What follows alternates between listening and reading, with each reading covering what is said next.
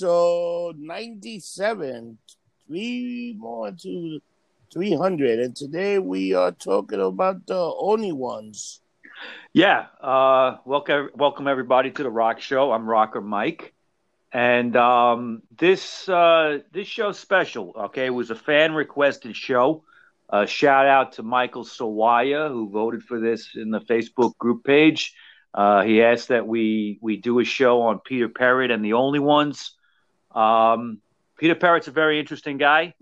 Uh, perhaps some people out there haven't heard of him. You probably know uh, the Only One song, "Another Girl, Another Planet." It's been in a lot of movies and stuff, and I, I know it's been in uh, Boogie Nights. It has a good scene when they use that song. I think they're all like doing cocaine and shit when they're doing it. I wonder But, uh, why. I wonder why they picked that song. Yeah, yeah. I mean, the story of Peter Perrett is uh it's a, obviously a musical story, but it's a love story too between his wife, uh, Zena, and himself. Uh, she's his lifelong companion. They're still together after 50 years.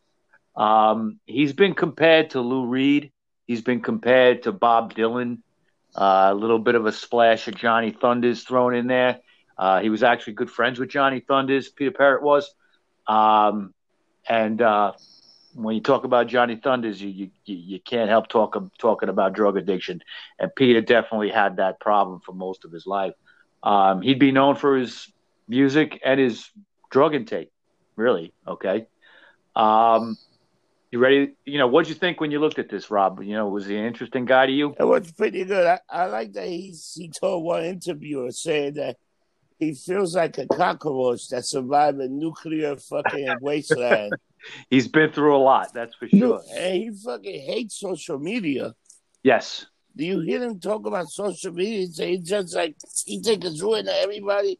He think it's causing mental illness. He's fucking shitting on social media. Well, is he wrong? Nah, he's not wrong. No, he's not wrong. So, I mean, he's a smart man and he's an amazing songwriter. And uh, let's get into it. All right, let's talk about definitely when I looked at this guy, uh, he definitely a lot of Lou Reed. Uh, I thought it was like uh, I think Yeah. that We're gonna talk about that. He was he was influenced by Lou Reed. Um, absolutely, probably. You know, Lou Lou Reed is a is a tough pill to take for some people. They just don't like his voice or they don't like what he sings about. And Peter Perrett is probably the, the, the most famous person that is like a direct line between Lou Reed and himself. You know what I'm saying? Like where you could say, wow, this guy really was listening, really was listening to Lou Reed, not just on the outskirts of a couple of Velvet Underground songs. I'm talking about really listening, you know. But uh, he also was a giant Bob Dylan fan, and and his songs have that element also, just uh, you know, deep lyrical meanings and stuff like that. It's very interesting. So let's get started. Let's start talking about. All right. So the story of Peter starts at uh, April 8th, 1952, at King's College Hospital in the Camberwell section of London. Uh, Peter was born after a difficult pregnancy, and his parents, Albert and Amelia, had been through several miscarriages before a healthy Peter came along. Amelia, who was an Austrian Jew, had family killed during the Holocaust. Uh, Amelia herself was actually imprisoned for being a socialist in Vienna. Uh, eventually, she would be released and would flee down the Danube River with her husband. Uh, they headed for British occupied Palestine, which was a safe place for Jews to to lo- relocate to during that time. Um, the marriage didn't last, and it was in Palestine that Amelia met her second husband, who can only be described and really only has been described as a terrorist. Uh, they did have one daughter together named Edith. Uh, that marriage didn't last either. And shortly after that, Amelia would meet Albert Perrett, an Englishman on the Palestinian police force, and he was also a prosecution officer. Uh, after dealing with some high profile cases, Albert and Amelia would return to London together. Now, Albert Perrett was a man who believed in education, and they, you, you know, he would teach his preschool son Peter math, and even how to play chess. Okay.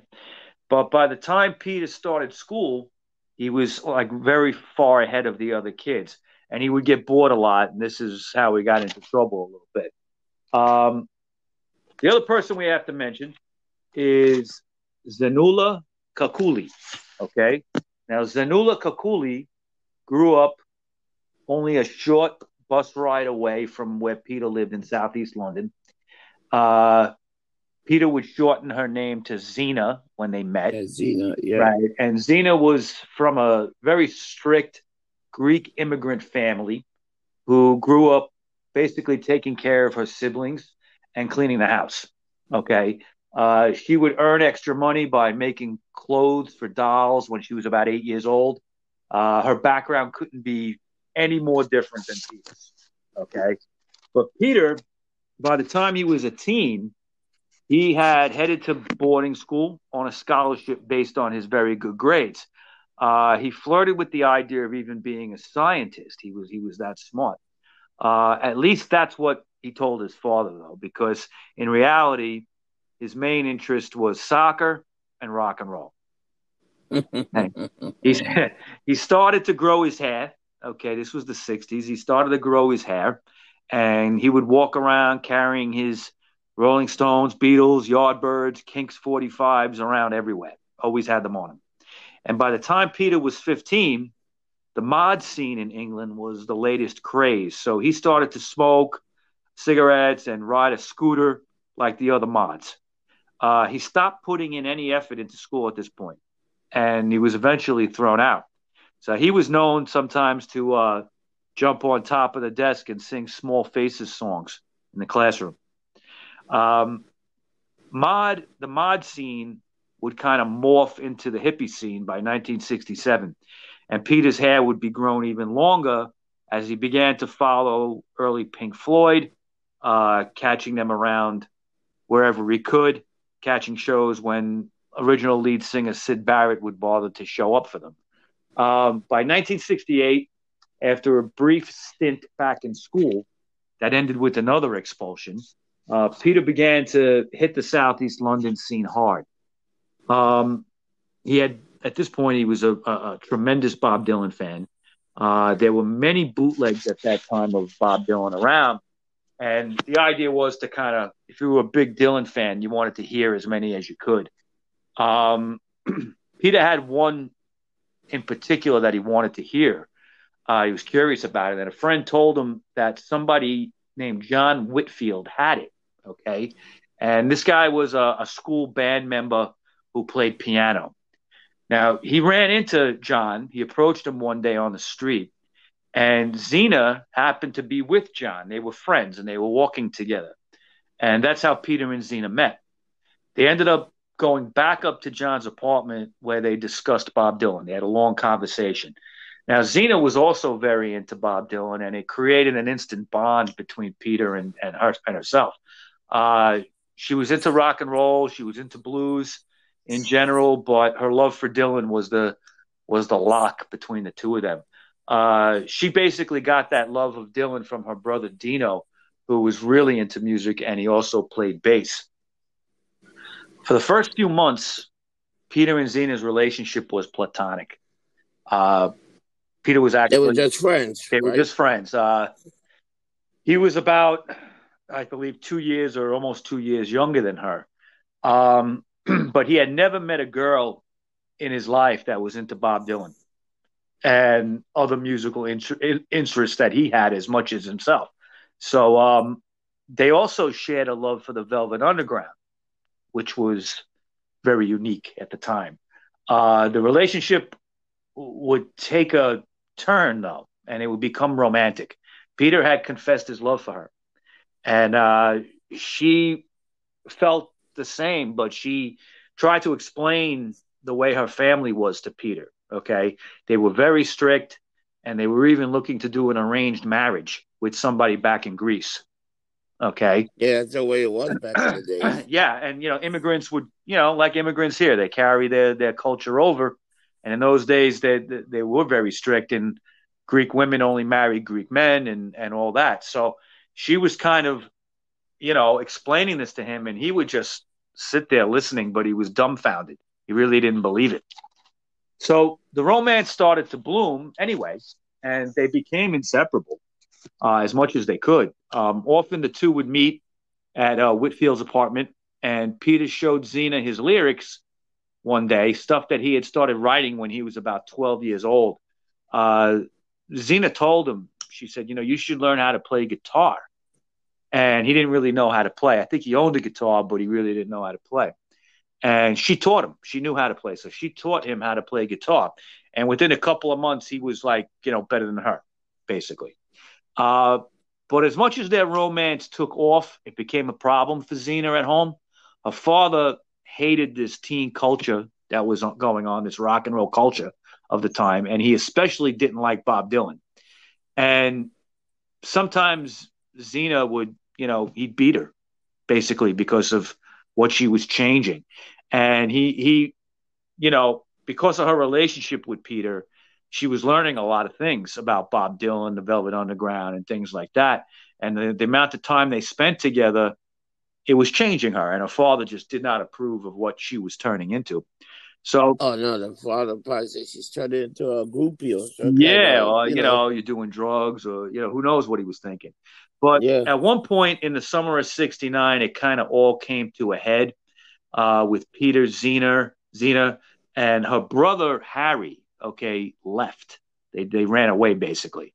And they were helped by John Whitfield and some others.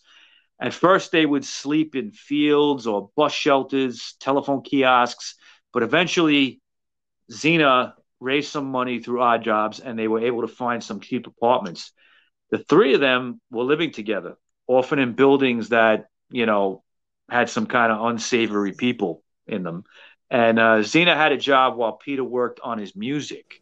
But at some point, Zena became pregnant.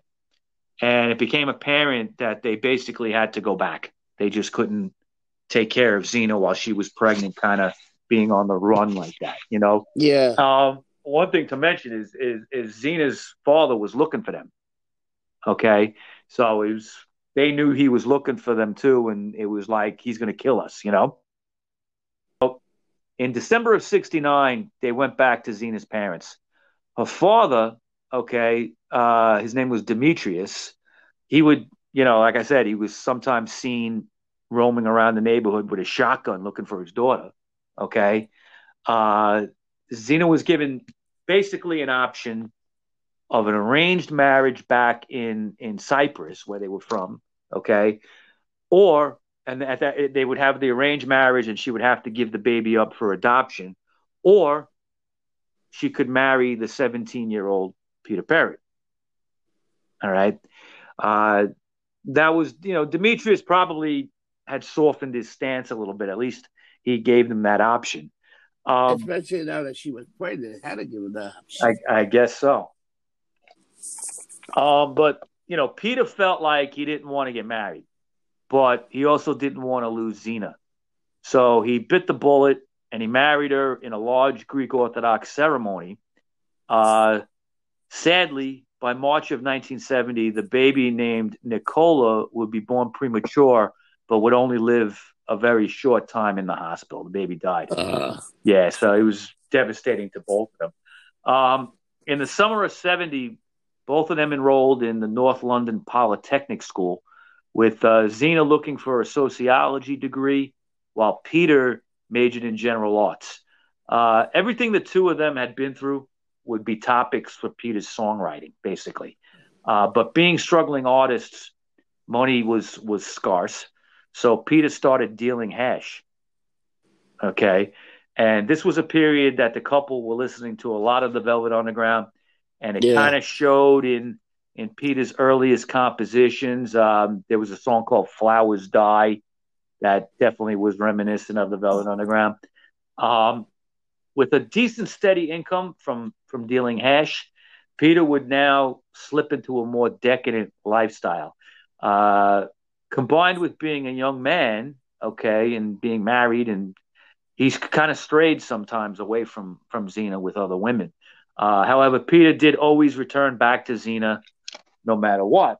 Uh, and Zena was amazing because she was very understanding of, of all this.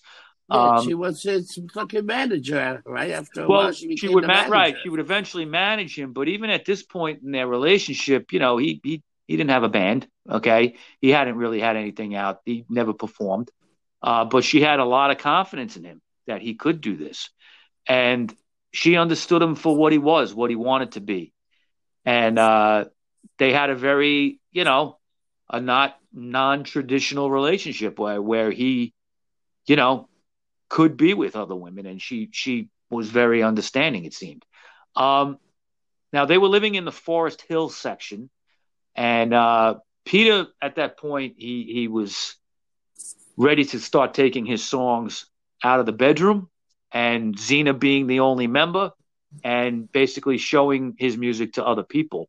Uh, they had a musician friend of theirs named John Newey, and he would be the first one to hear Peter's work in the spring of 1972.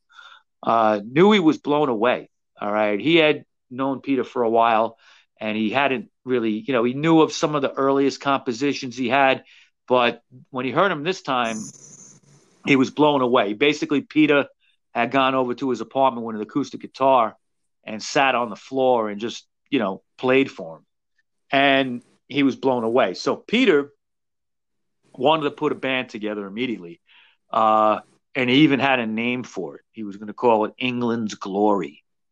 Now, the name right. the, the, name England's Glory comes from the the name of a company that made matchbooks. Okay, in England, I think it's still around.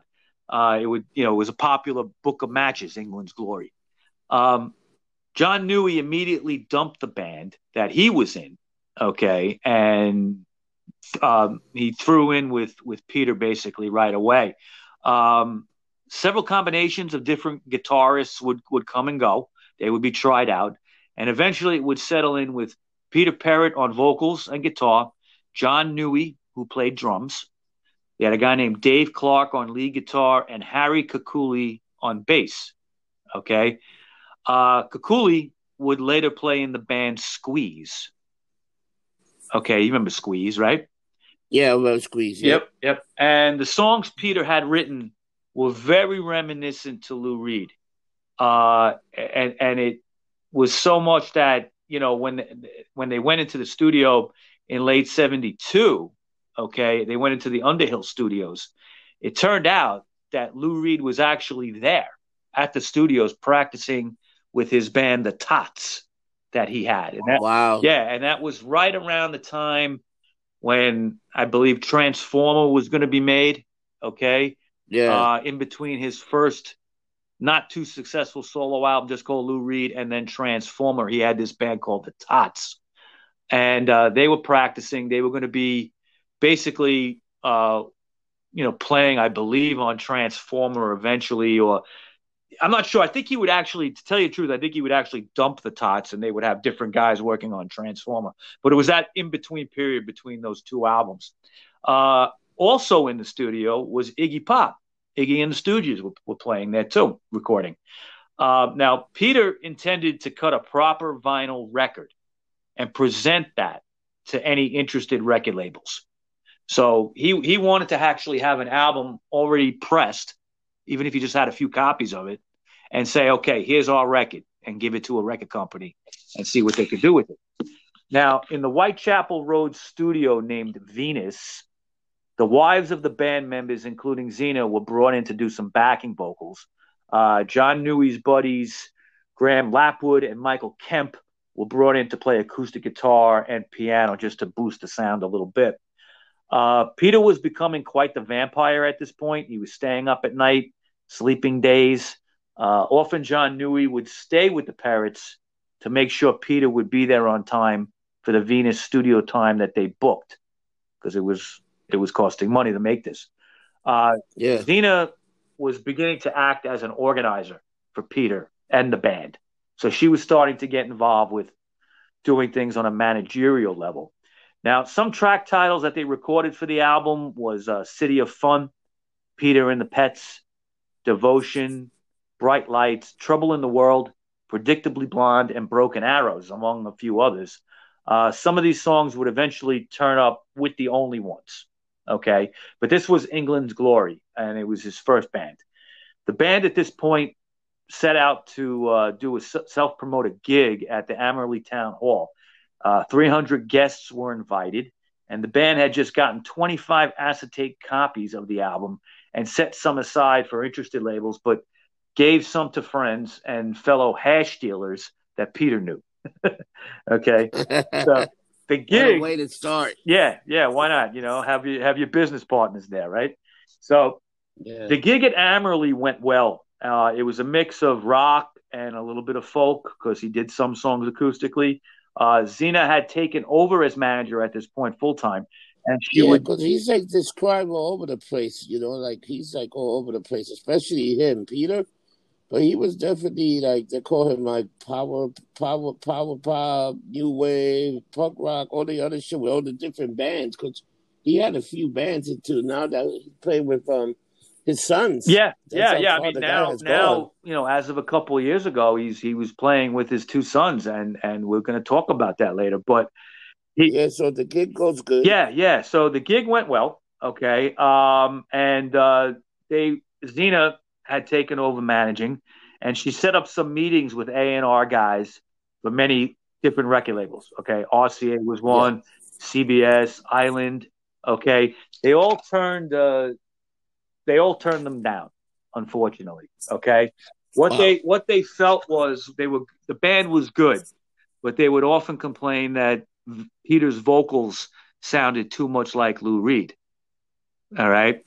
Now, Definitely. Yeah. Now, an interesting turn of events would happen when Peter and Zena showed up at the EMI offices in Manchester Square. Uh, they would there to see David Sanderson from EMI, and he was impressed with both of them. He realized that this couple were, uh, you know, Zena and Peter were really two real rock and roll people. Okay. They listened to the record, and Sanderson thought Peter was a little too much like Lou Reed but he asked them to leave a copy of the record, which they did. He also set up some time for the band to record a demo for EMI. All right. Now, in a moment of brilliance on Sanderson's part, he decided to pull a prank that he hoped would lead to some good publicity for the band. He invited New Musical Express rock journalist Nick Kent down to hear what he told him was some Velvet Underground outtakes he brought in Sounds Magazine writer John Ingham in just to make it look legit. And Kent, yeah. Kent was chopping at the bit to hear some rare Lou Reed stuff that nobody's ever heard. And he also agreed to keep it a secret, okay, and, and don't let it leave anything in the EMI offices. But David Sanderson put on the England's Glory album, okay, for Kent. And Kent's eyes lit up as soon as he, he heard it. Uh, he listened, but after a little while, he kind of started noticing things about the record. All right. Uh, he was starting to doubt that this was the Velvet Underground. Um, he, when they played the second side, there's a song called Peter and the Pets on side two. And Kent knew right away from a lyric that uh, that was sung that it was no way it was Lou Reed. And the lyric was um, Two men from Poland keeping us apart. We're poles apart. Kent, Kent, was like, "No, that's not Lou Reed." Okay, and he called him out on it, and and they basically had to confess. Okay, but when it came to the EMI demos, uh, guitarist Dave Clark didn't want any part of it. Uh, he left the band at that point, and they put an ad out for a guitarist. Uh, they ended up getting a female named Julie. Okay, she filled in for a little while to do the demos. But during the recording sessions, uh, it became obvious that Julie wasn't working out. Uh, Sanderson thought her look wasn't right, and Peter just hated her playing in general. Uh, there, there simply wasn't any solos. You know, Clark had been a, a good soloist, good lead guitarist. Julie just didn't cut it. Um, basically, because of that, the EMI deal that they had fell through. Okay, at least as far as for making demos that might have led to them getting signed. Um, the band would go through a few more guitar players, but eventually Peter kind of lost interest. and he was making a lot of money selling his hash, and he decided to emphasize that for a while. Okay, now over the next three years, Peter and Zena were living a rock and roll, decadent lifestyle. Okay, uh, even though Peter had no band to call his own, Zena began to design clothes. Okay, and she would design clothes for people like Marc Bolan. Okay, and also uh, designer Vivienne Westwood had become interested in in what she was doing with clothing. Uh, all this time, Peter kept doing his songwriting. Uh, he would also start to be more upfront about his sexual escapades. Uh, by January of '75, Peter had what could only be called a harem. Okay, he had Zena, his wife, a woman named Kathy Barrett, who was friends with Zena, and and yeah. a work friend of Kathy's named Lucinda Foster. And I believe Kathy and Lucinda worked at the Playboy Club or something like that. Okay. Now, Zena knew what was going on and she basically accepted it. Um, by May of 75, Peter, Zena, and Lucinda would move into a house in the Blackheath section of, of London. And Peter would spend nights basically high on hash and trading time between the girls in each room. Not a bad, not a bad wow. life, right? nah, not a bad right? life. Now, the last half of '75 involved Peter's songwriting and putting the seeds of what would become the only ones together. He wanted to emerge out of this like hash fog he was in and, and create something. And it was in- an interesting time in London too, because uh, the Vivienne Westwood and uh, Malcolm McLaren shop called Sex was also the breeding ground for the new emerging punk scene and its star band, the Sex Pistols.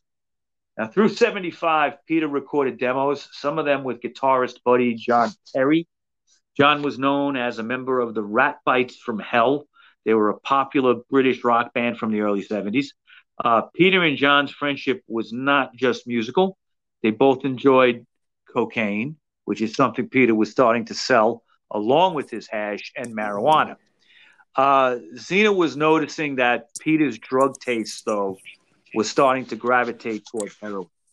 And yeah, because he was getting into more and more stronger stuff. He wasn't probably getting that high no more. Uh, yeah, and I think he just was flirting with death. You know what I mean? And yeah. um, he was interested in these extremes. Um, she tried to keep him away from it, but eventually that would not be possible. Um, as John and Peter recorded and basically rehearsed, they were using a drummer named Alan Platt. But as soon as the spring of 76 came along, Peter met ex Spooky Tooth drummer Mike Kellie, and he was re- very quickly recruited into the band. At one of their rehearsals over the summer, a bass player named Alan Mair joined shortly after watching the band rehearse in the studio. Uh, Mayer was on the scene for a long time. He was a little bit older than them. Uh, he was in a, in a Scottish band called the Beatstalkers from the early 60s. And the Beatstalkers are often remembered as the Scottish Beatles. Um, the only ones, though, kind of unnamed at that point, they would be formed from there, from that point. That would be the, the, the founding of it. They didn't have a name yet, okay, but they were rehearsing. Um, however, at home, Peter's love triangle with Zena and Lucinda was getting complicated. Uh, Lucinda was acting very possessive toward Peter and was trying to pull Peter away from Zena. Zena grew sick of this kind of shit. She didn't like these games, and yeah, this ain't yeah, and she and she actually moved out. So Lucinda's relationship was not just based on sex with Peter; it was also a relationship based on a love for smack. Okay, and Lucinda, as she got more addicted, got more paranoid and possessive with Peter but Peter was convinced he loved Lucinda and Zena, but the fact that Zena moved out and got her own place, it, it made him miss her more. Okay. And eventually he started spending more time at Zena's place, which just would piss off Lucinda. So Zena, Zena was acting as band manager and, and drug dealing partner at that point. And she would go to Bolivia sometimes on more than one occasion she went and she would seal deals with Peter's suppliers from Bolivia. So wow. she was flying from England to South America and back. Now, one of these deals brought a lot of profit that went right into the band. Uh, they bought all new equipment and instruments. All they needed was a name. And Peter had a dream one night and woke in the morning to find out that he scrawled the words the only ones on a piece of paper next to the bed. So that became the name. Uh, yeah, yeah. Wow. Now, Zena, for legal purposes, reverted back to her maiden name, which was Kakoulli, and booked some studio time for the only ones in the in the tuning section of England. Uh, it was a place that Peter had done some demos a year earlier. Uh, right before hitting that studio, Peter and Zena got invited to a party and was introduced to Keith Richards by a business partner named Stefan Stone. Stone had played an Only Ones cassette to Richards, and he be- immediately became interested in producing the band. Uh, he showed up at a rehearsal one night at the studio. Uh, they were working on the tracks Flowers Die and Breaking Down when Keith came in with his son Marlon to check him out. Uh, nothing would, you know, nothing would come of of Richard's interest though in the band. Uh, he was actually, you know, Richard was actually fucked up at that point. He was out of it, and he was a year away from his big bust in Canada that eventually would sober him up. But in late '76, Peter and the band were were summoned to Keith's house in the Chelsea section where he played piano and worked. They worked out some wow. songs for the only ones, but it, it basically what it that night turned into was one big coke party.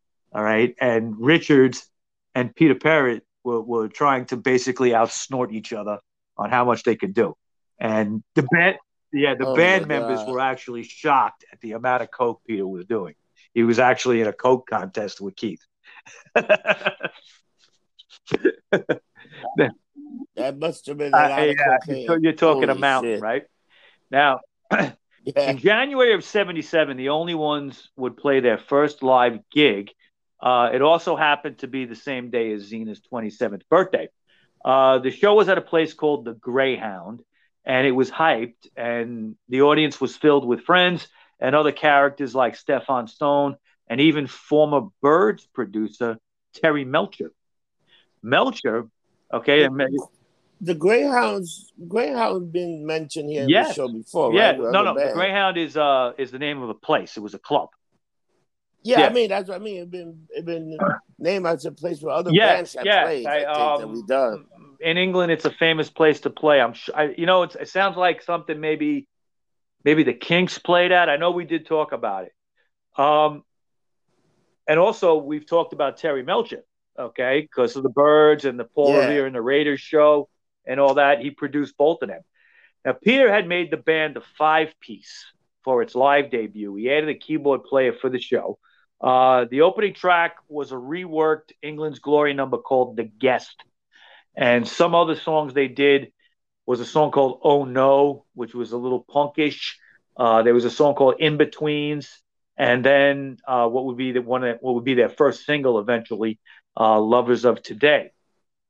now, a week after the Greyhound gig, Zena booked the only ones at a famous West End club called the Speakeasy. And they quickly would begin a residency there, playing several gigs. Uh, the audience you might find at the Speakeasy on any night would be guys from the Sex Pistols, guys from the Clash, and often you would find members of the Heartbreakers there as well. Uh, they they had basically a residency there, and they they recorded uh, they recorded an album there actually called DTK Live at the Speakeasy. So they were they were regulars then. Now this was the beginning of a friendship between Peter and Johnny Thunders from the Heartbreakers. Uh, according to legend, Johnny Thunders approached Peter and said he liked his voice, and they quickly became friends, especially when they both discovered that they had a taste for heroin. now, popularity for the only ones was starting to kind of bubble under the surface. But once they recorded the single Lovers of Today, with the B side being Peter and the Pets, which was an old English glory song, uh, it began to put them on the map as a, a great up and coming band. But Peter started his own label at this point called Vengeance and released the single for Lovers of Today on that. And it was released as a 12 inch and eventually also as a 7 inch as it began to sell more. Uh, it also began their first period of out of town gigs. They were starting to play out of the area.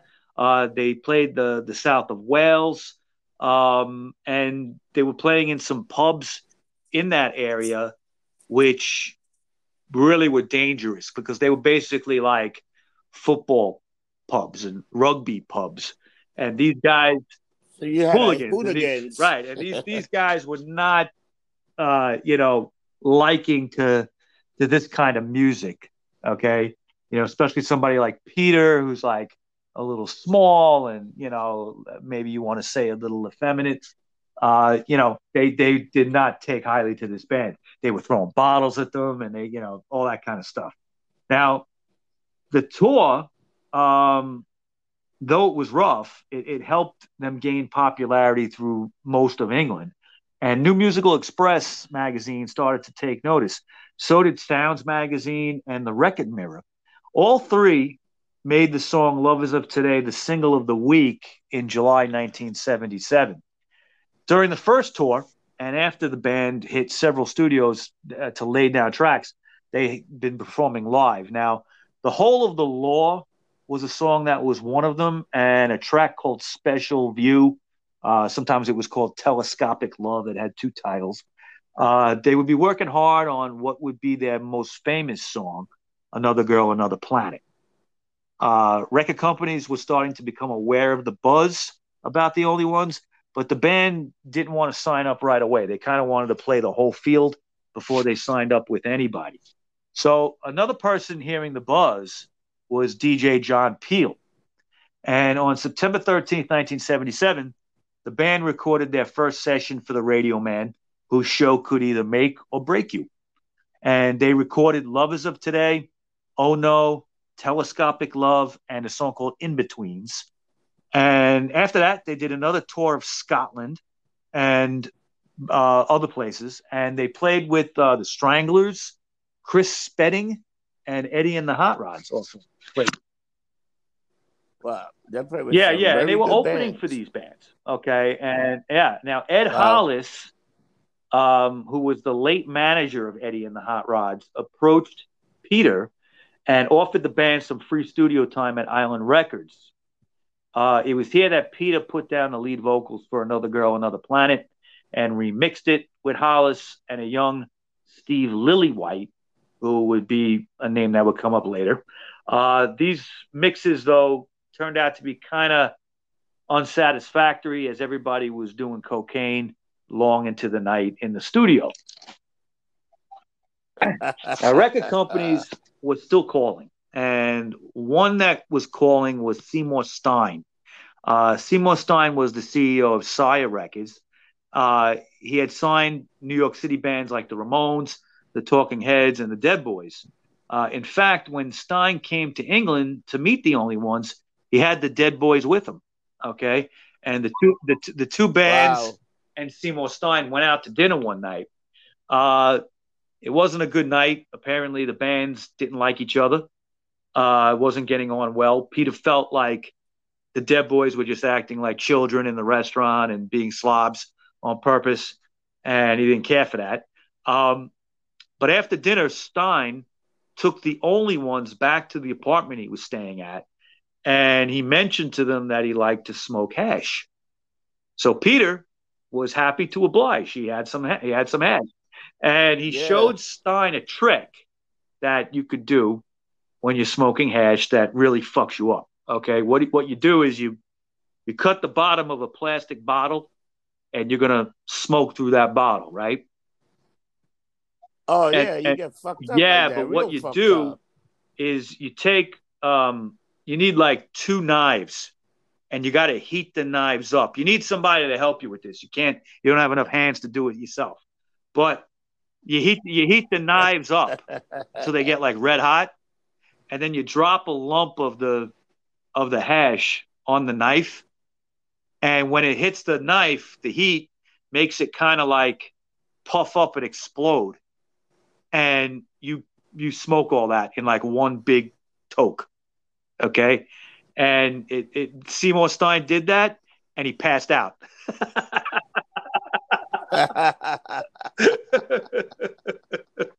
so he, he, knocked he knocked him out on the floor. Okay. Um, drummer Mike Kellie's label from his Spooky Tooth days was Island Records, and they were interested. Now Chris Blackwell uh, was in charge of Island, and uh, he wanted to get involved with the only ones, just like he did with Bob Marley. And they, you know, they they seriously considered Island Records, but Peter was very interested in signing up with CBS when they came calling. And the reason was yeah. was because Bob Dylan was on CBS, and that was all he needed to know. Uh, it basically came down at that point to Island or CBS, and there was quite a bit of back and forth where Chris Blackwell from Island would match what CBS would offer, um, and he would, you know, they would bid back and forth. Uh, Zena, before Christmas of '77, dialed herself up one day for a meeting with top CBS executives in the A&R department. Uh, she had her figures down to the penny that they wanted and wouldn't back off. She actually walked out of the meeting because they weren't they weren't going for it. All right, but she ended up getting a phone wow. call from CBS shortly after that, and CBS offered them ten thousand pounds more than they originally offered, and they signed a deal altogether for seventy thousand pounds for ten albums with another 250,000 pounds spread out over those 10 albums, which was a pretty good deal. Okay, so they they signed up with CBS. Now on Christmas Eve, the only ones played a lively gig at the Roundhouse with Eddie and the Hot Rods, except this time Eddie and the Hot Rods were opening for them. And a band they themselves opened for a year earlier. Okay, like I said. Now next they would have to work on a debut album. That would be the next step. they checked into the CBS studios on Whitfield Street, and right off the bat, they cut the song Someone Who Cares, the song It's the Truth, and also No Peace for the Wicked. The guitar work by Perry on these songs are just classic. Okay. Perry's an amazing guitarist, and uh, the only ones openly had ripping guitar solos in their songs, which was something that, you know, the other punk bands didn't do or couldn't do. um, it, it kind of put the band in a class by themselves at the time. Now they they were around during punk, obviously in in in, England, but they really wa- weren't of that scene. You know what I'm saying? Uh, a lot a lot a lot of the punk fans yeah. liked the only ones, but it was kind of like they were just in their own league. It was like, okay, I like the Sex Pistols, I like the Clash, but you know the only ones were kind of like off to the side. They were considered good. They were great. They were considered great but not exactly punk. And they they didn't care. They didn't want to be part of that scene anyway. All right. So the final recordings for the debut album would be done at Basing Street Studios over a few weeks period. Uh, they brought in sax player Raphael Ravenscroft. Uh, he was the guy responsible for the saxophone intro on Gerry Rafferty's Baker Street song. Okay, you know that song, right? Ooh. Okay, he he did the sax. Yeah, yep. And he was he was brought in to do the saxophone intro on Whole of the Law on the album. Now also there was a Gordon Edwards brought in to play synthesizer on Creature of Doom. Uh, Peter had always been open about his drug use. Uh, and as he got deeper into heroin, he would start to write about it. All right. And the song on the first album about heroin is a song called The Beast. And the song is basically about believing that addiction won't happen to you. Uh, he, he, was he was oh, watching no. his girl Lucinda get deeper and deeper into addiction, and Peter was saying, "Well, it's not going to happen to me." Okay, but it slowly was. Yeah, yeah. It now did, yeah, the lucrative record deal actually turned out to not be so lucrative at first because once all the bills were paid, which included new equipment and uh, a top-notch PA system that they really didn't need, but they bought, they ended up with something like 500 pounds each. Okay, so you know, even though it was a nice wow. deal to start, they had a lot of debt. Uh, CBS set spring of 78 as the release for the first Only Ones album. Uh, it will be titled The Only One, self titled. Uh, Peter kind of kept busy with the cast of characters like rock journalist Nick Kent, uh, Sid Vicious, Johnny Thunders. They were hanging out.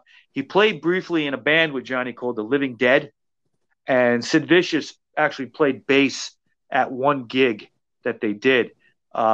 Johnny Thunders had promised Sid he'd let him play on on this one gig, but it was obvious that Sid was too fucked up because they ended up unplugging his bass like like him, and he just was you know apparently like he kind of knew at one point that the bass wasn't on and he looked upset but you know but he kept going. And then eventually i think they they took him off stage. I don't think he completed the gig but he was just too fucked up that they had to turn off his bass.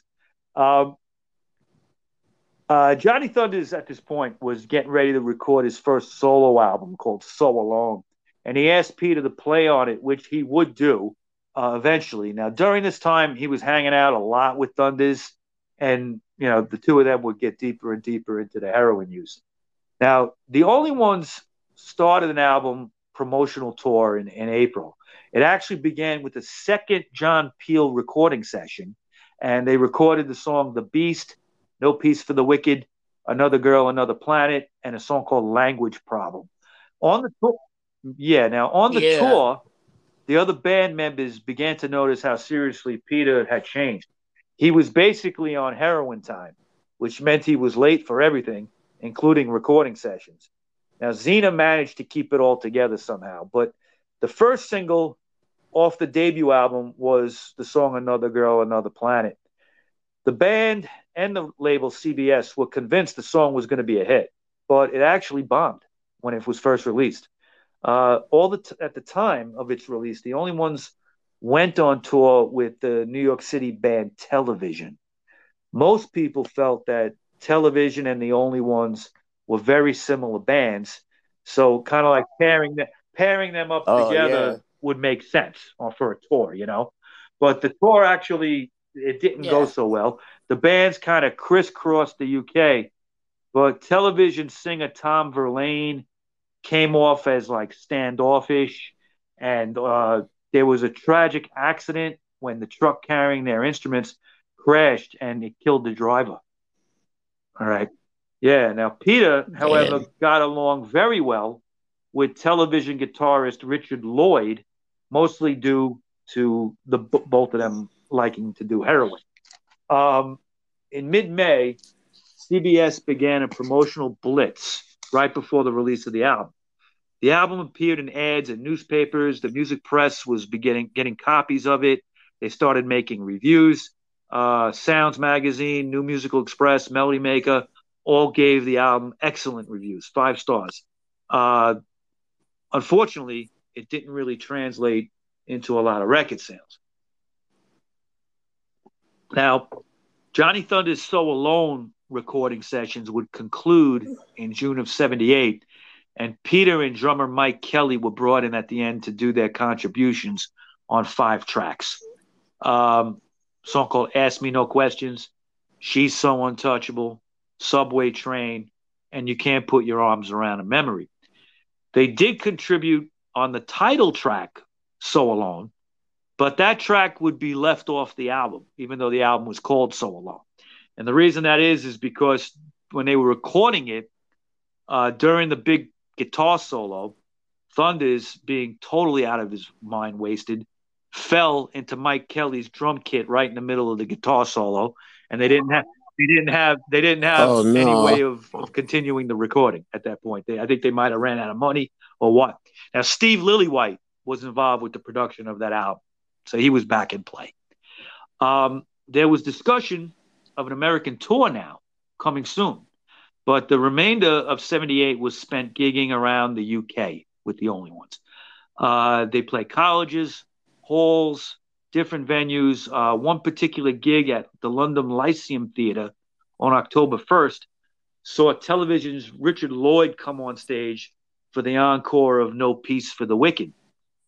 Um, Lloyd, apparently, according to Peter, was so out of tune that Peter said it was the worst guitar playing he ever heard in his life. now, there was an after party, after show party, okay, and it ended with Peter taking Richard Lloyd back to the Forest Hill apartment that they kept, okay, um, and Zena was there, and she actually was pregnant, and she was in bed not feeling well, and Lloyd and uh, Richard Lloyd and, and Peter showed up and uh, basically they were drinking. They had they had done some drinking, um, and and Peter put out an inch long line of heroin, and yeah. Uh, now, oh according God. to the story, Lloyd might have also done some downers or something when he was drinking. But when he did the line of heroin, after 30 seconds, his mouth turned blue and he was he was completely unconscious. Oh, Peter knew he was overdosing, and there was nothing Zena could do because she couldn't get out of bed. And and he called up Mike Kellie, who lived nearby, and they picked Lloyd up, who was actually kind of a big guy, and took him to the hospital. Okay. Now I want to explain something about wow. about the heroin abuse, uh, heroin use, you say. Okay. Yeah, yeah. these these yeah. guys were yeah. going crazy with the heroin. When we if it wasn't cocaine, it was it was like they they took the level from. Now, I don't know if you remember when we did the quick. Richard Hell show. We talked about Richard Lloyd because they played together. Okay, and uh, Lloyd yeah would would have a, a heroin problem for a long time, but he would eventually sober up. But when his wife died, uh, I think it was about ten years ago, he committed suicide by overdosing. Yeah, but wow. I want to explain something about the use of heroin in the 70s compared to the the UK and the USA. Okay, in the UK, the the, the quality and the and the and the strength of the of the heroin was stronger than what you saw in the United States. In other words, it was more pure.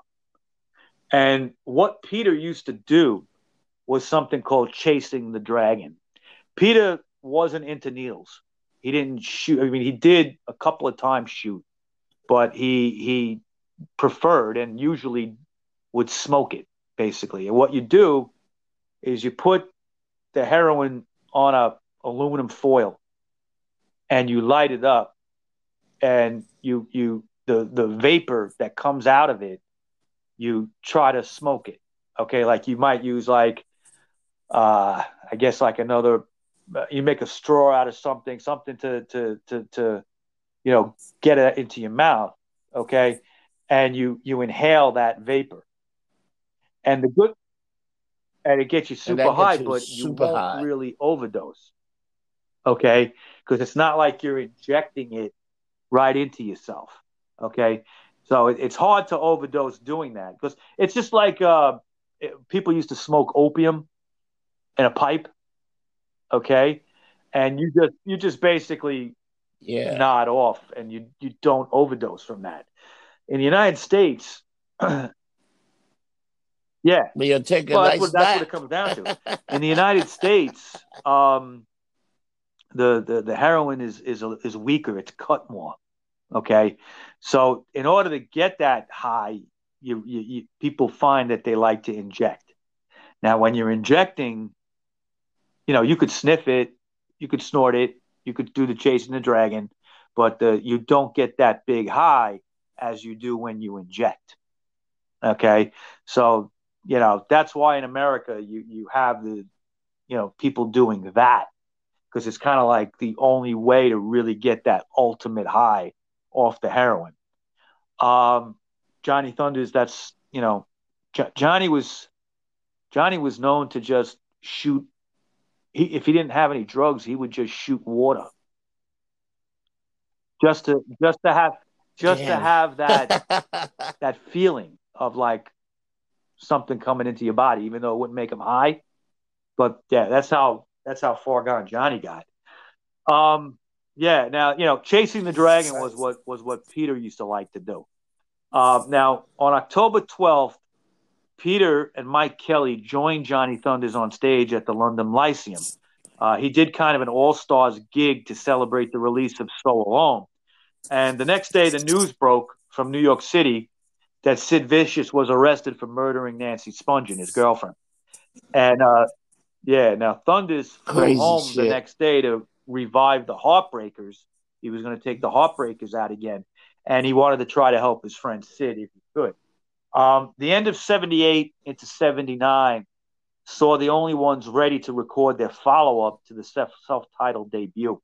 Uh, songs for a new album flowed from Peter on what would be called Even Serpents Shine. And that's my personal favorite of the three albums by the only ones.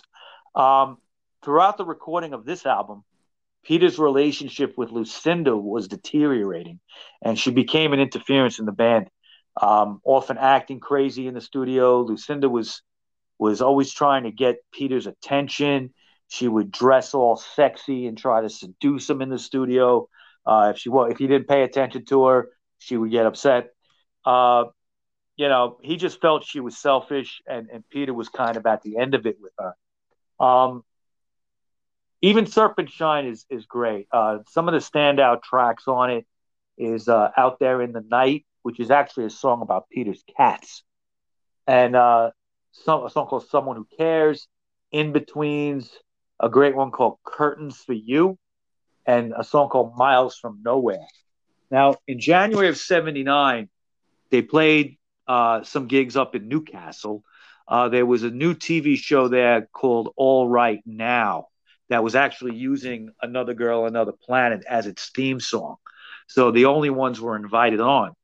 Uh, Zena, at the same time, was working with Ian Copeland, okay, in securing a U.S. tour, which would begin uh, at the end of the month. By the time they were ready to make their American debut, even Serpents Shine would be completed. Uh, one thing to mention about the second album compared to the first one is that it was a, the first was a team effort and it was self-produced. On Serpents, uh, on the Serpents album, uh, the production reins were kind of split between Peter, Alan Mair in the only ones, and engineer Robert Ash. Um, the first stop in America at the end of January would be in New York City.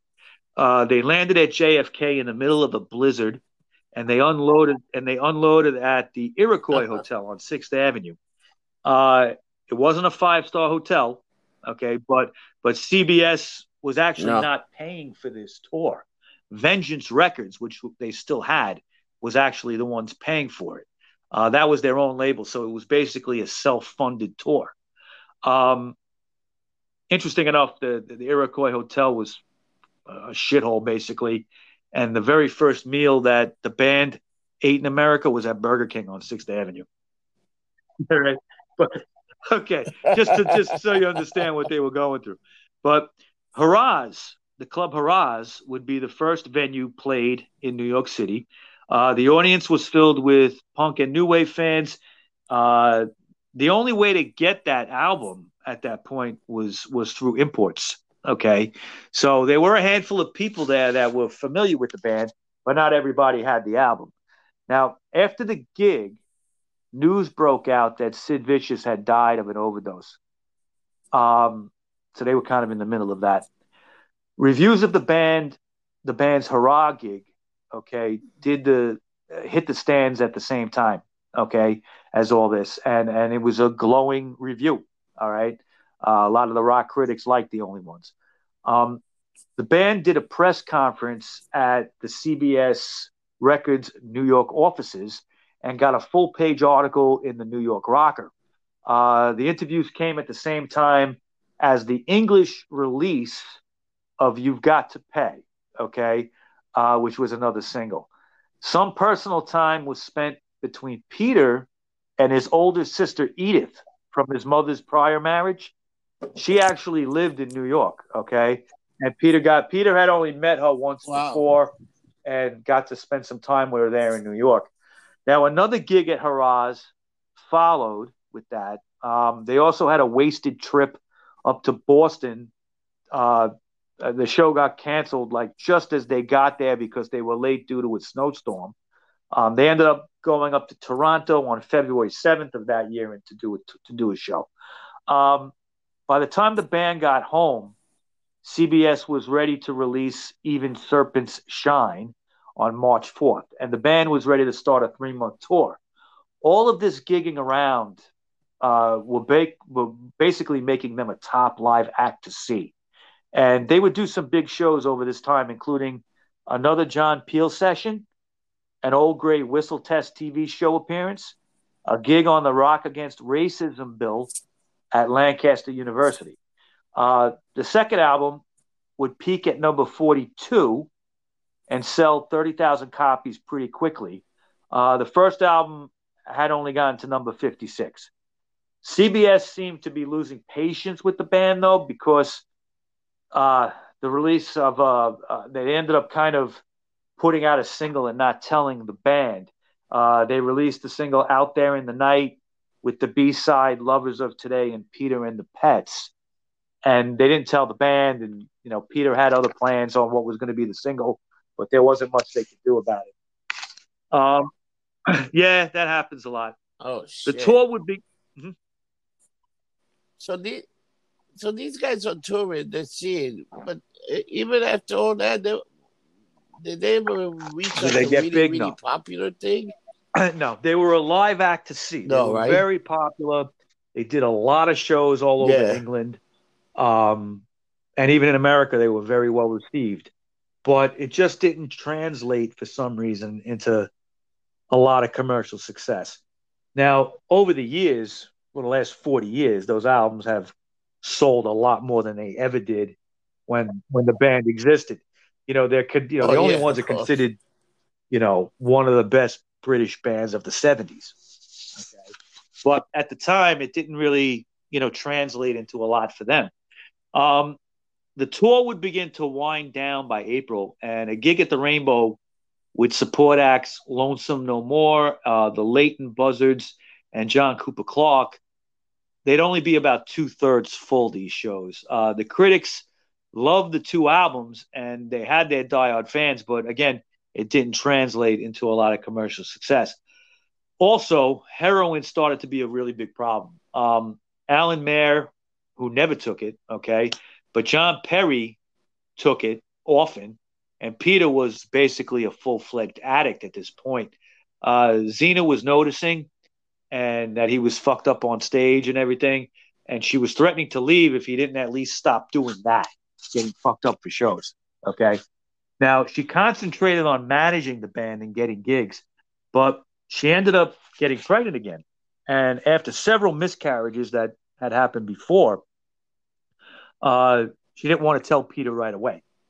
But as soon as, as soon as she began to show, Damn. she told Peter, and uh, he he had kind of a he didn't care. He had like a laissez-faire kind of attitude about it, like whatever. And uh, but as time went on, and and she was getting on with her pregnancy, Peter kind of came around and he got excited to the fact of being a father. Um, Zena would actually give birth Peter, excuse me, Peter Jr. on June twentieth, nineteen seventy nine. It was, uh, you know, she had several miscarriages after that first baby that passed away. Uh, the baby was born premature, which was reminiscent of the first child that that had died. Uh, but but Peter would survive, Yeah. and he came home with the couple and child would move into a large house with Peter's parents, and they would kind of live on the top floor. Uh, their parents would live on the top floor, and, and, and Peter and Zena and the baby had the rest. Um, the band was feeling burned out, but a new album deadline loomed, and the band was looking for a bit of a, of a retreat. So they would regroup and recover at Yes guitarist Steve Howe uh, farm. Okay, he had a, a studio uh, at a place called Langley Farm. It had an eight-track studio in it, and the only ones laid down some preliminary tracks for the third album. They worked on a song called "Me and My Shadow," a song called "Trouble in the World," and De- Devon's song. Okay, now a quick one-off gig with the Psychedelic Furs was a break from recording, but following that September, uh, that S- September show, they immediately hit Utopia Studios with producer Colin Thurston in tow. Did they open? Did they open? Psychedelic Furs open for them. First? Yeah, yeah. Psychedelic Open Furs are, wow. you know, you could hear a lot of the only ones in their music. You could tell the influence. You know, uh, speaking of Yeah. them, just as a side note, they have a new album out, and I've been checking it out, and it might be the album of the year. But, I'll let you know more about that later on. Wow. I haven't heard the whole thing yet. Um, now th- that show was in September, and they went back into the studio with a with a producer. Uh, CBS kind of, you know, foisted this guy on them. They they didn't want to have anybody outside really produce. Okay, but they there wasn't much they could do about it. Um, CBS now had released a compilation of the first two albums in the United States, and it was called Special View. It was kind of like a, a little bit off the first one, a little bit off the second one. And uh, So they did like a almost like a kind of uh, a two two right, album right. kind It of was deal, like but the they best songs the they best felt off of the each one, and they put it on one album. Um, a second tour of America was now scheduled. They had 26 dates lined up. Uh, the tour was a problem right off the bat when it was realized that the Special View album wouldn't be available in all the cities in the states. Okay, yeah, they, the, the places they were planning Oh, to play, they were finding that the album couldn't be found, and it was a problem with distribution. Um, the tour did kick off again in New York City at Hurrah's. Uh, the musical press in the states raved about the band, and they were you know, touring in the country, but you just couldn't find the album. All right, and after going to Boston and Philly, the band detoured back to New York City to do a gig at CBGB's. Now, they had never played there before. In fact, I don't think they'd ever been there before. And the band had agreed to do this gig based on the legendary status of CBGB's. But Peter was surprised when he got there at just how sleazy the club was. Okay. All right. And, you know, to this day, he says he hated playing there. He said the gig sucked. The place was a shithole. Okay. And it was. Okay. But, but, you know, you had to play. If you, in those days, that kind of band, you had to play CB's, right? So now, when they played CB's, he reconnected with, with Johnny Thunders again. Uh, they had some time to stay in New York and they began hanging out. Both of them were scoring dope on the Lower East Side. Uh, Peter wasn't really used to this kind of life. Okay, even though he was doing heroin, the the the, the dealing and the scoring of it wasn't like this in England. Okay, uh, what they used to do on the Lower East Side, if you remember, sometimes you could just have a cab take you somewhere, and they would just roll the window down and drop everything in and take off. Okay, you know, and the cab drivers knew what, what was going Yeah. on. You know, but or you had to wait online in some bad building, you know, and people lower things down on a bucket. That's how, that's how it was in those days. Um, but you know, he was happy just to be hanging out with Johnny because they did have a a real friendship, real close friendship besides the drug use. Um, they hit the road again for Toronto, Cleveland, Detroit, Chicago, Milwaukee. They also played a southern date in Birmingham, Alabama, and uh, that gig barely happened because there was some local good old boys that wanted to beat Peter up with a bat, and because they just didn't like the music and they wanted to run him out of town. um, when they played Atlanta, Peter got the inspiration for "Baby's Got a Gun," and he was wasted one night uh, and and met a girl and went back to her place. She was some kind of stripper, okay, and she actually oh shit. um, I think it was one of the first times he had ever injected. He, you know, he shot. Her. She, she shot him up. She tied him up and, and shot him up with heroin. And when he went to leave at the end of the night, she pulled a gun on him and tried to rob him. Yeah. Now he got out of there. Whoa. He got out of Atlanta in one piece. Um, they had some New York City dates again, and uh, the the last gig in New York was at Irving Plaza. Uh, they also did an interview on WPIX. Okay, uh, Peter got interviewed with John Perry as well. They played a couple of songs. They picked some songs for the DJ to play. Uh, one was the Stones tumbling dice, and um, Perry was asked by the interviewer, you know, who are the other members of the Only Ones, and he replied, "I don't know, but I wish them a lot of luck wherever they are." this kind of off the cuff remark that he made was very telling because the Only Ones was slowly starting to disintegrate. It was kind of hard to notice because of the constant touring um, but they were all getting burnt out. And even though the shows was still pretty damn good, okay, but there was a a tension between them, and they were getting tired. All right. In late October, they played a gig in Paris, and they did a television show in Holland, and then a live gig at the Paradiso Theater in Amsterdam. Um, this show would eventually be released as a live album in 1993 called The Big Sleep. But uh, Zena wasn't with them in Holland. Uh, and after the last gig, Peter wouldn't get out of bed the following morning when they had to drive back and take the ferry. Okay. After like five or six attempts, oh, no. the, the rest of the guys left him there and took the car. And the band went back to England. Um, uh, you know, basically they stranded him there because he had no money.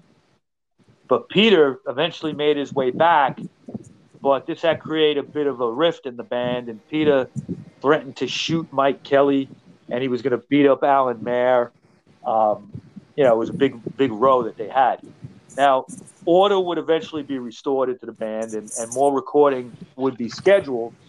Um, the new album's title was going to be called "Baby's Got a Gun," and it was basically influenced from that that incident yep. in Atlanta. and uh, its first single was "Trouble in the World," with the B side being "Your Chosen Life." Um, CBS delayed the release of that single because they said the sleeve was unsuitable. It had a large antique crucifix on a table with the band with the band sitting around it. Ooh, uh, John Perry apparently looked like wasted in the picture. So they had a new pick done that parodied the Doors' first album cover. And the single was released November 16th, 1979. Nick Kent, who was always in their corner, he panned it. Okay. He said, based on its arrangement and production, it was not good. Now, Colin Thurston and the band seemed to not be very compatible. So the album was still worked on through December. Uh, some classic Only One tracks did come out of these sessions, though uh, the Big Sleep song. Okay, the Big Sleep. Uh, and then another track, which is one of my favorites from them, called "Why Don't yeah. You Kill Yourself." All right, uh, and that was a tribute to Peter's. Uh, no, I'm sorry, not that song. There was another song that was a tribute to uh, Peter's crazy girlfriend Lucinda. Uh, the song is actually called "Oh Lucinda."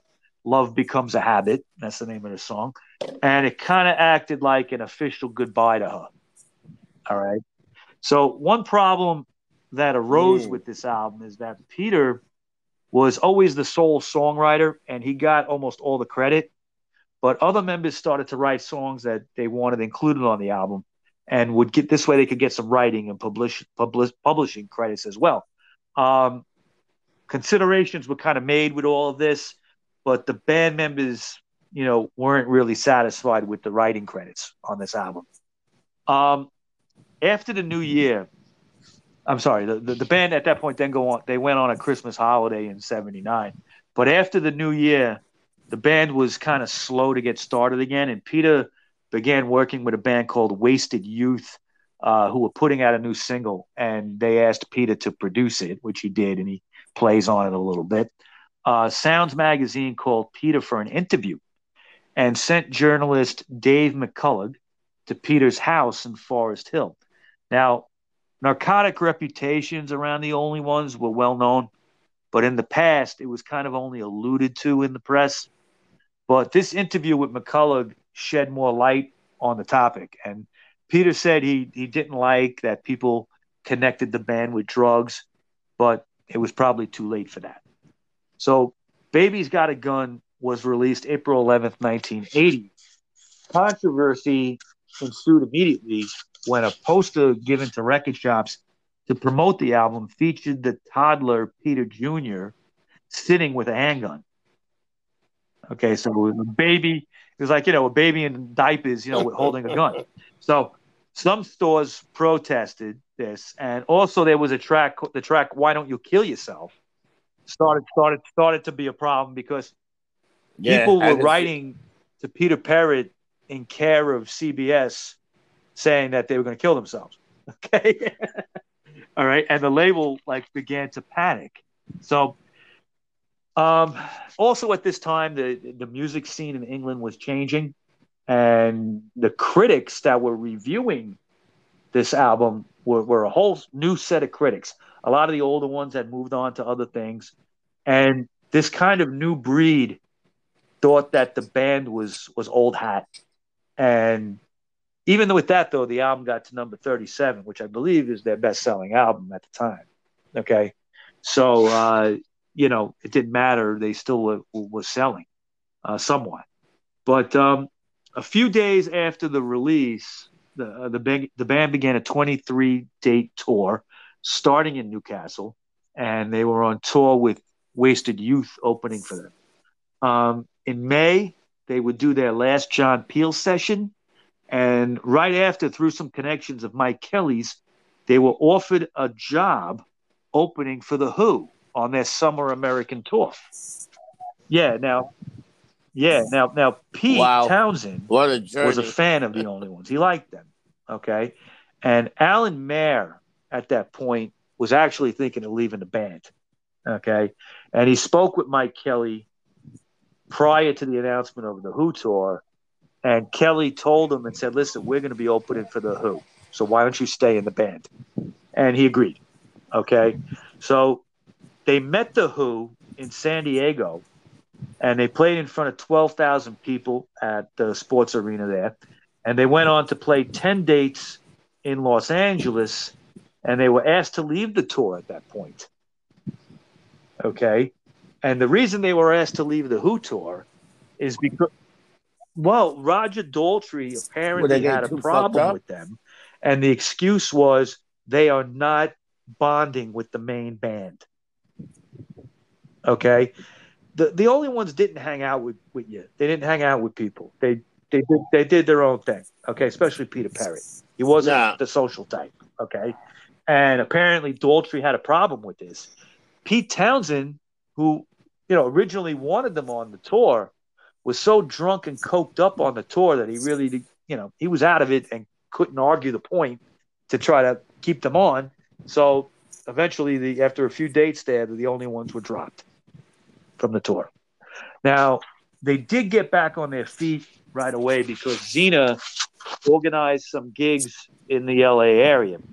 Um, after a while, um, the infamous Kim Fowley would come calling. He became aware they were in town, and he wanted to coax them into recording yeah. in a studio. Um, the plan was that Fowley had a friend with the studio who would charge the band twenty dollars an hour, but would bill CBS fifty bucks an hour. Okay, so they would pocket the difference. and and Peter, yeah, and that happens all the time. Peter That's didn't right. go for it. Okay, and he turned him down. Uh, you know, Kim Fowley, he didn't take him that seriously at that point. You know, he, he didn't want to work with him. Uh, now they were doing okay in LA but things began to kind of unravel. There was a gig in San Francisco that was attended by the British music magazine Record Mirror's U.S. correspondent, a guy named Mark Cooper, and he gave them a, a terrible review, uh, basically saying they were boring, they were drugged out, and he said Peter just looked like Keith Richards, you know, totally wasted. Now, now, John Pet, yeah. Now, John Perry and his wife, I can Susie, see that, got in a minor drug bust. Uh, Peter got into it with a parking attendant in a, in a parking garage in San Francisco. Apparently, the attendant didn't like Perrett being like a British rock star type, and he pushed Peter up against a wall. Peter got into the car and hit him with the car, sending him flying. Okay. Now the guy went totally backwards, did a somersault. Okay. and Peter just left, and and the band came back to New York City. Uh, Peter started to get word a few days later that the CBS was notified that he needed to go back to San Francisco to face assault charges. Okay, for hitting the guy with the car. Uh, he ignored it. Instead, they played a gig at Tracks in New York City. Uh, the crowd was there, and they gave them three encores. Okay, so two days after that gig at Tracks, Peter almost got shot in the crossfire of a double drive shooting in New York City. All right. Yeah. Yeah, I mean, it's just like one thing after Jesus another. Christ, this guy. It was at a point when they were staying at the Gramercy Park Hotel. Uh, Zena was was making plans and announcing that they were going to play Canada. John Perry wanted none of it. He announced he wasn't going to do those gigs in Canada. Uh, Mike Kellie got a visit from John Perry in the in the in his room at the Gramercy. Uh, basically said uh, that he was leaving the band, and he would go and tell Peter and Zena in their room, and and and Peter admitted to John, who was his close and and longtime friend, that he was thinking of ending the band and leaving himself. Um, basically, the only ones broke up right there. Okay, it was at least for the moment that they would break up. Now, Alan Mair had gone to California. Uh, Kellie went to Toronto to a friend's farm. Uh, Peter, Zena, their friend Kathy Barrett, and Peter Jr. went back to England. Uh, they were ba- they were very lucky they went when they did because uh, there were legal proceedings against Peter for hitting the parking attendant in San Francisco.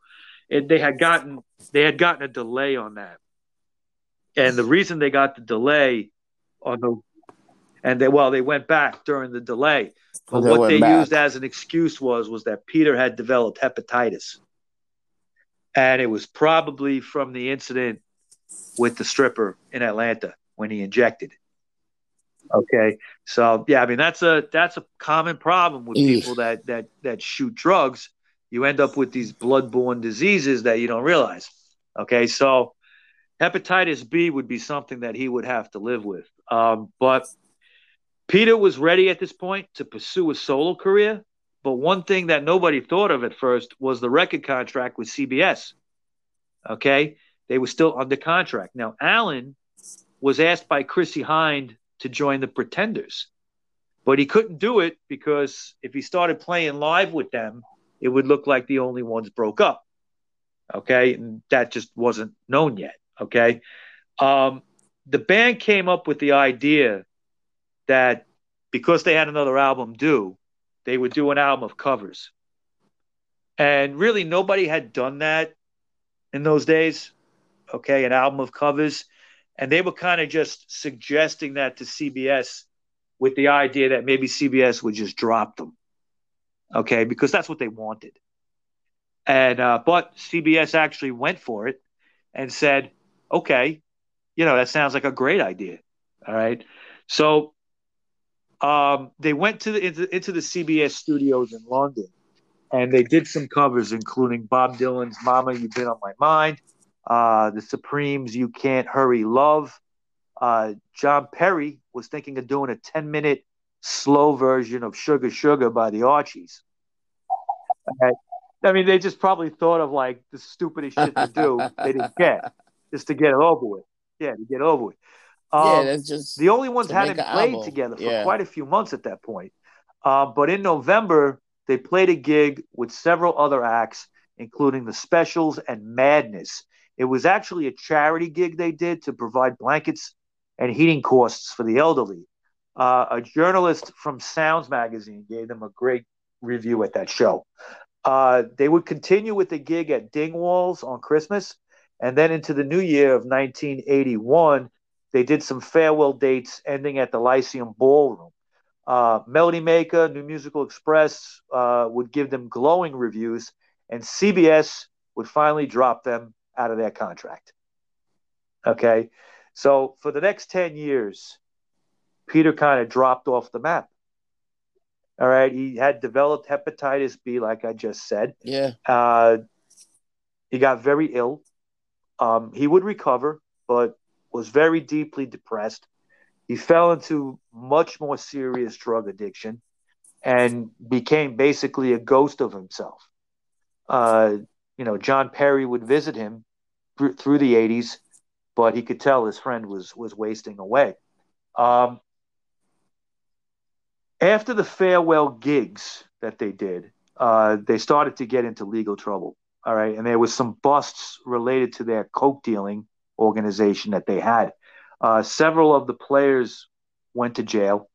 Uh, Peter would be picked up a few times, but luckily never had to take you know a big fall. Uh, however, whenever he was busted, he would get dope sick in jail, which he hated. He would start to have withdrawals. Uh, John Perry, you know, would visit, like I said, um, but but Peter would rarely leave the house. Um, in '83, Johnny Thunders was in town, and he convinced Peter to do an encore of "You Can't Put Your Arms Around a Memory" at the Lyceum in London. Um, of course, scoring drugs and getting high would follow at Peter's house. Uh, Zena would give birth to their son Jamie on July 19, 1983. The baby was premature, but it was also born drug addicted, as Zena had begun to do heroin more as well. Okay. Now, social services took the newborn baby away Damn. and put it in foster care, and they were allowed eventually to see the baby, but it took some time for them to regain custody. Uh, Peter Jr. and Jamie were put on what was called an at risk list, which meant constant harassment from social services to check on them. Uh, it would be, it wouldn't be until 1992 until they got off that list. Through most of the 80s, there were more drug busts and many more, uh, uh, they, many more kind of like uh, people that would be hanging around the Perretts. okay, that were really just unsavory types, okay? Uh, in 88, they decided to just stop all of their activities, the dealing, okay? Uh, Zena couldn't even leave the house at that point without getting arrested for something or questioned, okay? So they began an outpatient program. Um, and, you know, it started off with, with methadone. And in the beginning of 89, Peter began writing again um, by 1990, there was beginning to be renewed interest in the Only Ones. Uh, new bands like The Church, for instance, were discussing in interviews about their Only Ones influence, and it could be heard in their sound as well. Uh, John Perry was also involved in an old recording, live recording, that was being released as a live album by the Only Ones. Um, Melody Maker magazine called for an interview, and Peter typically was three hours late. Uh, he gave a candid and revealing interview about his lost years. Uh, he also kind of whimsically said he hoped somebody would lend him 250,000 pounds so he could put out a proper record. All right. Now, Peter and John Perry started playing again and recording a little bit here and there and writing. Uh, Peter, it turned out, had a treasure trove of live footage from the Only One's days in his house, uh, live video footage. And he would release this in 1991 on VHS as the video compilation Faster Than Lightning. Uh, between the live album that came out, Faster Than Lightning video, and a release of the Peel sessions that were done, Peter found that you know people were starting to get interested in him again and wanted to work with him. In April of 91, though, uh, tragedy would strike when old friend Johnny Thunders died in New Orleans. Uh, the news hit Peter hard. He hadn't seen him in a few years, but he always, you know, enjoyed the company of his friend. He always liked to work with him, and he always did regret that he didn't work with him more. Um, but now that would be impossible.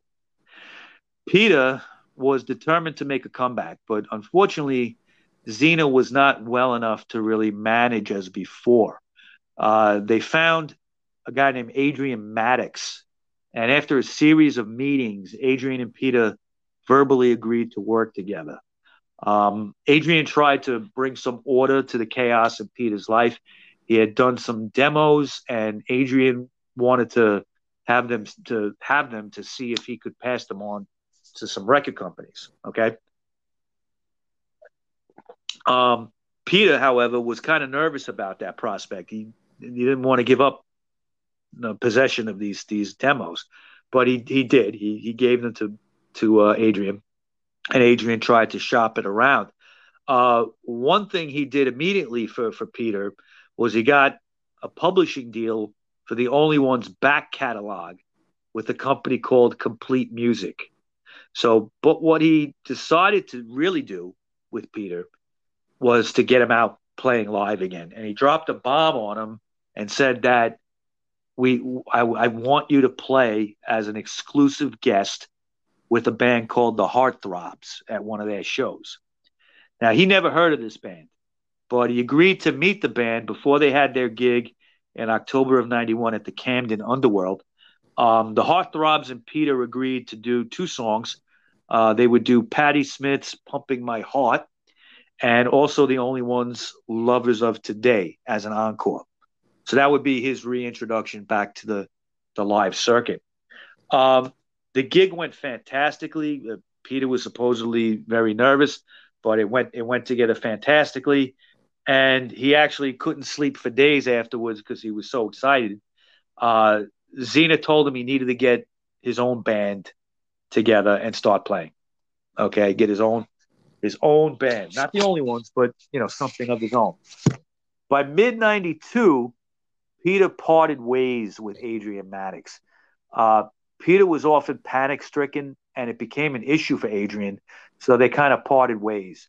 Uh, a friend named Steve Brickell offered to put a band together for Peter. Zena persevered, and finally, Peter checked out the musical ability of Steve's wife, Mayuki. Uh, Steve had bragged about her piano playing skills, and Peter, not expecting much, came over one day with his acoustic guitar and had to admit that she was an amazing keyboardist. Uh, so Steve announced to Peter at that point that if he wanted other musicians, he would pay for it himself. Okay, so they put an ad out in the Melody Maker magazine, and many people came down to audition, but eventually it came down to Richard Vernon on bass, Steve Hands on drums, Jay Price on guitar, and this would be a band called The One. Uh, instead of the only ones, The One. And in January of 94, they made their debut at a club called the Milky Way in Amsterdam. Uh, later in the month, they also did their English debut at the Camden Underworld. So in April, Steve came through again and financed studio time for four tracks a song called Baby Don't Talk, Twilight World, Made to Fall Apart, and The Company of Strangers. Uh, they would eventually be released in October of 94 as an EP called The Cultured Palate. Next would be Japan. Okay, they did three shows at the Loft in Tokyo and one at the Osaka Music Hall that went very well. Now, the one was pretty active to start by 1994. But uh, after the release of the Woke Up Sticky EP, which was another one, uh, there was a full album called Woke Up Sticky. The band pretty much ran its course.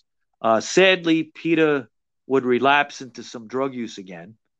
Uh, he also developed COPD related to his chasing the dragon drug use, his crack smoking, cocaine stuff. Um, particularly the the chasing of the dragon really gave him the COPD because when you do that, you're breathing in toxins from the aluminum and, and all that stuff. Uh, he would be off, you know, out of it for a, a few years, but he managed to come back uh, in 2017. He came out with an album called How the West Was Won, and he was playing with his two sons. Yeah, right.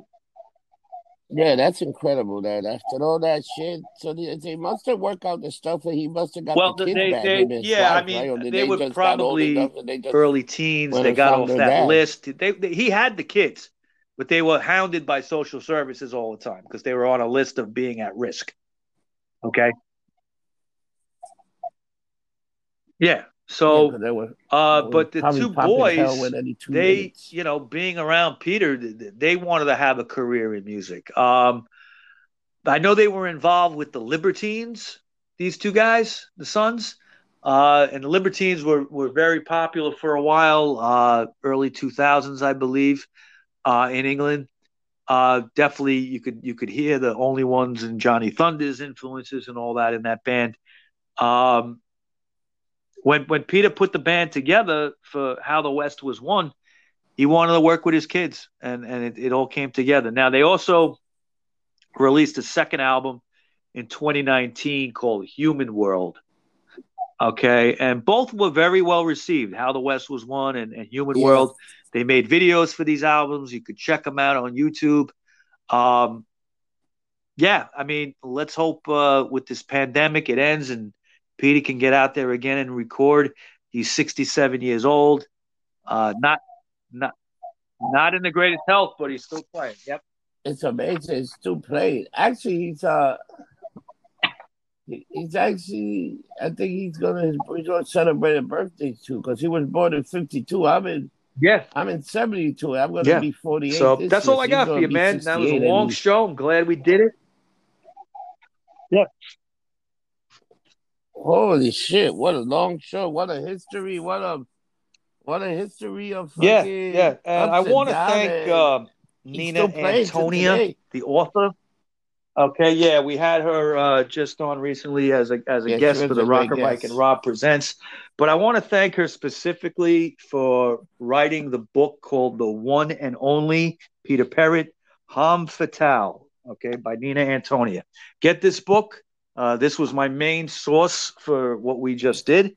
Um, uh, there isn't a lot about Peter Perrett out there. He's a, he's a very mysterious, kind of a you know reclusive guy. No, Uh, doesn't open up that much, but he opened up to to Nina in this book, and I was able to research and and get this information out to everybody. I hope you all enjoyed it, uh, but I couldn't have done it without Nina. So thank you, Nina. yeah, that, definitely a long show and a lot of stuff and uh, a lot of stuff that I learned from you. Well, you I- I weren't found- familiar I- with them I at all, right, when. I I didn't you. find many things, but um, I wasn't familiar with him at all. I just started looking up and I looked at interviews. I saw like probably six, seven interviews him, but I, I definitely found that Lou Reed and that definitely uh, stuff about him. So you know, like that whole Velvet Underground, like you know, he. But you can tell he influenced so many other bands, and uh, it was Oh, pretty interesting yeah, journey. But yeah, the I thing with the drug, oh my you god, he was and, and epic. in could you imagine drugs. him and Thunders hanging out? Holy on? shit! Oh my god! I know. And, and, and I think it has to do with his his wife, He's and still I think it has to do with the fact that he wife. probably never really overdosed. Okay, he ended up getting other sicknesses related to his drug use, but he never he never overdosed, which is what does in a lot of people when they when they inject drugs. Uh, he tend, he tended to smoke it, which is a little bit easier, you know, to control. Yep. Um, but I don't recommend anybody doing heroin. It's, the, it's a horrible drug. Yeah, no.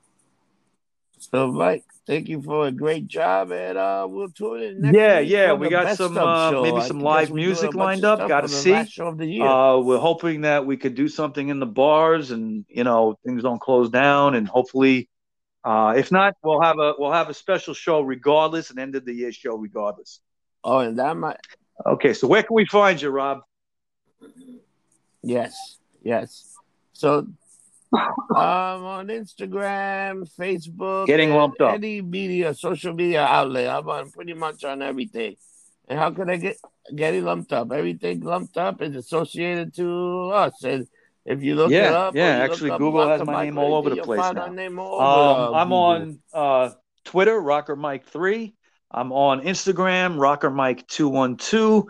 I'm now on Parler and MeWe as Rocker Mike. Uh, find me there. Um, I'm also on Facebook under my birth name, Michael Baker, and we also got the um, the Rock Show group page on Facebook. Join that. Lots of stuff every day, song of the day, lumped up song of the night, all that stuff.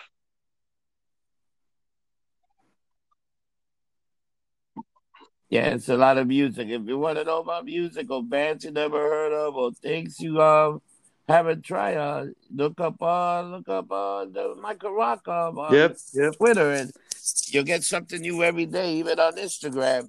He got he got something new for people every day. You'd be surprised how much you will learn, and you will probably uh, find some new music that you yep. never heard of that you're gonna love and you're gonna listen to to the rest of your life. Get up.